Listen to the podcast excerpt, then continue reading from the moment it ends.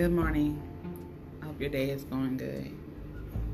Today, I just want to say a statement.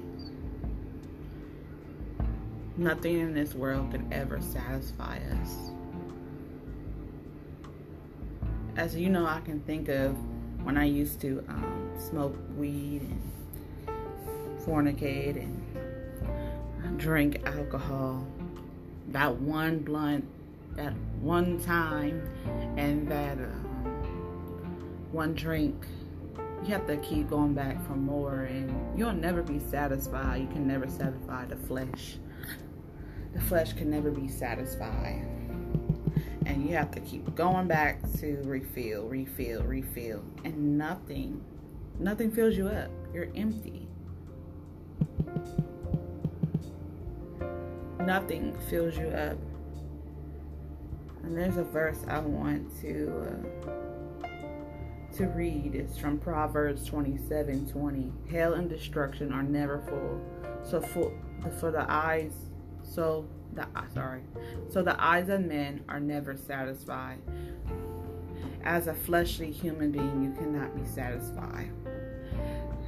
You'll keep wanting to have sex. You'll keep doing it until something bad happens to you, catch an STD, and you still do it. You know, there's nothing in this world that can ever satisfy you but God and His plan for you and, the life that He has died for you to have. So why continue to go after the things that only temporarily um, pleases you in the moment?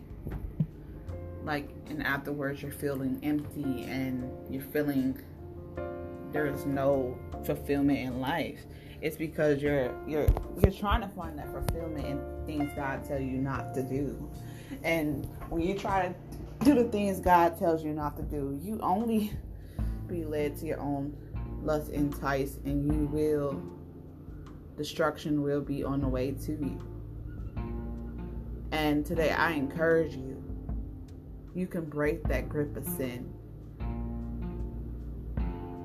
You can break it today.